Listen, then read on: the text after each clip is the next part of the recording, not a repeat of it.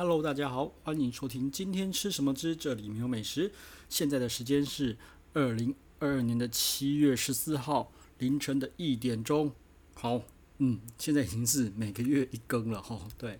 那反正就是有东西讲，有好有呃好玩的东西啊，又有什么一些议题呢，我就会拿出来聊一聊啦。哈。好，今天要讲什么嘞？今天我们来聊一聊，就是有一间神奇的店哈，蛮神奇而且很红的店。叫做门前隐味，哈，门前隐味这间店其实，嗯，有在那个美食圈的应该都会知道，而且甚至连非美食圈的人可能都会知道，哈。这边在位于那个板桥，哈的一间牛肉面店，哈，门前隐味。我先说哈，我没有吃过，哈，我没有吃过，所以说我今天呢不对它的口味，哈，或是它的味道或怎么样。做任何的评论了，我觉得只是我要讨论的是他的手法哈。那为什么我没有吃过呢？我觉得有两个点啦。那这两个点搞不好也可能是他成功的原因。第一个点就是他异常的难定位，也不说难定，就是一定的定位下去之后，对不对？就两年之后才有位置，这个真的是突破我的天际啦哈。反正就觉得嗯，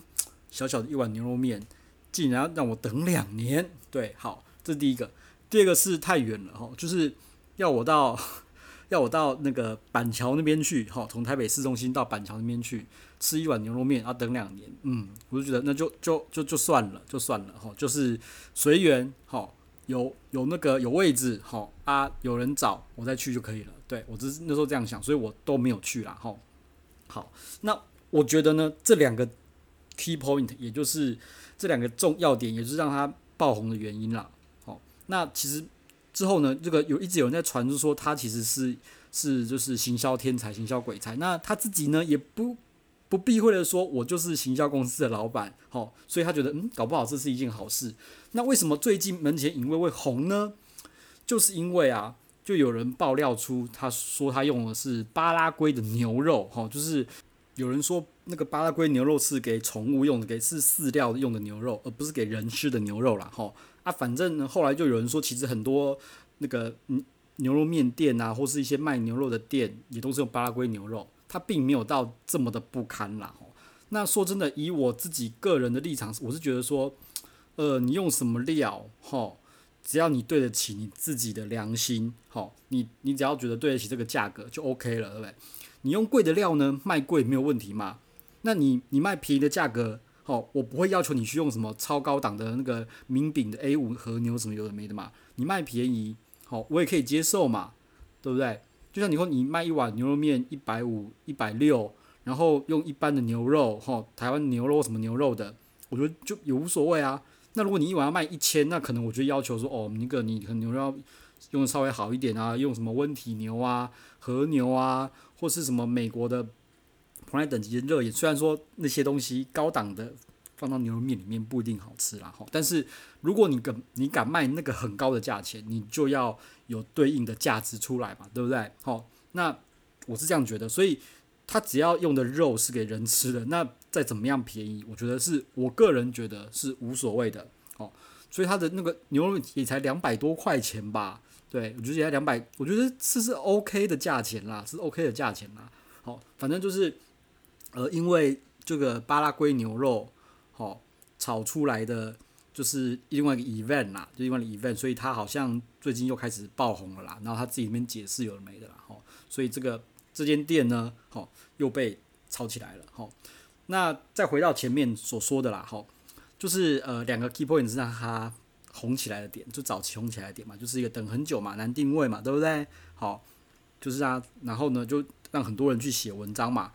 那。这让我想到哈，之前我记得那个英国哈有一个也是号称年轻的行销天才哈，他也是弄了一间哦，他就更做得更扯，他是直接开一间假的餐厅，直接在 Google Map 上面直接弄一间假餐厅，然后就弄了很多评论啊、打卡啊、照片啊，甚至那个照片是用就是一些摄影的角度跟技巧，好去照出来很美的照片，那那些根本就不是真正的食物，OK，然后甚至。整个都完全没有一间餐厅是这样子，好，然后呢，就是让大家极难订，订不到，对，好，然后那个诶、网络上声浪就一一一片嘛，就是还找很多人去写说哦，多好吃，多好吃，多棒啊，多棒啊，结果果然真的就爆红了。然后最后他就是好，就是真的找一批人进来吃，然后刚讲才跟他们讲那个，诶，真的其实不是有间这间餐厅，他只是在做个呃社社会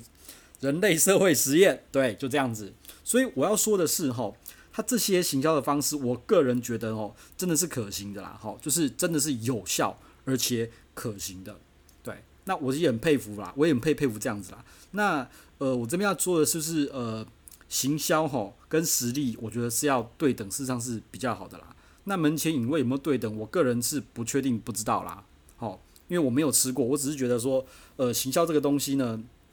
会会拉高使用者，好不，会拉高消费者对于呃用餐体验的一个期待，非常非常可能会把它拉得非常非常非常的高。那如果实力没有到的话，就会造成落差，吼。譬如说，你的那个行销行销实力是一百分，好，但是你的体验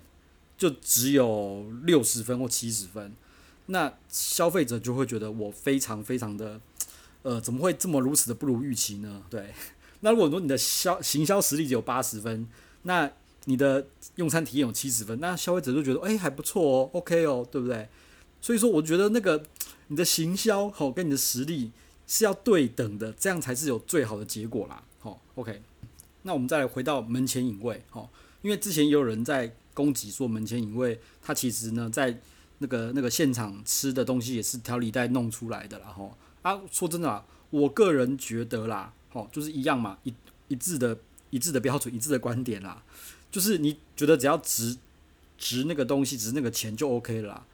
你调理袋弄出来的牛肉面，哈，两百多块，贵不贵？我是不知道好不好吃，贵不贵啦。但是我个人觉得很多饭店，哈，牛肉面也是调理袋弄出来的，它卖更贵，它卖五百耶，对不对？那、你说饭店抽成怎么样？我就觉得无所谓，反正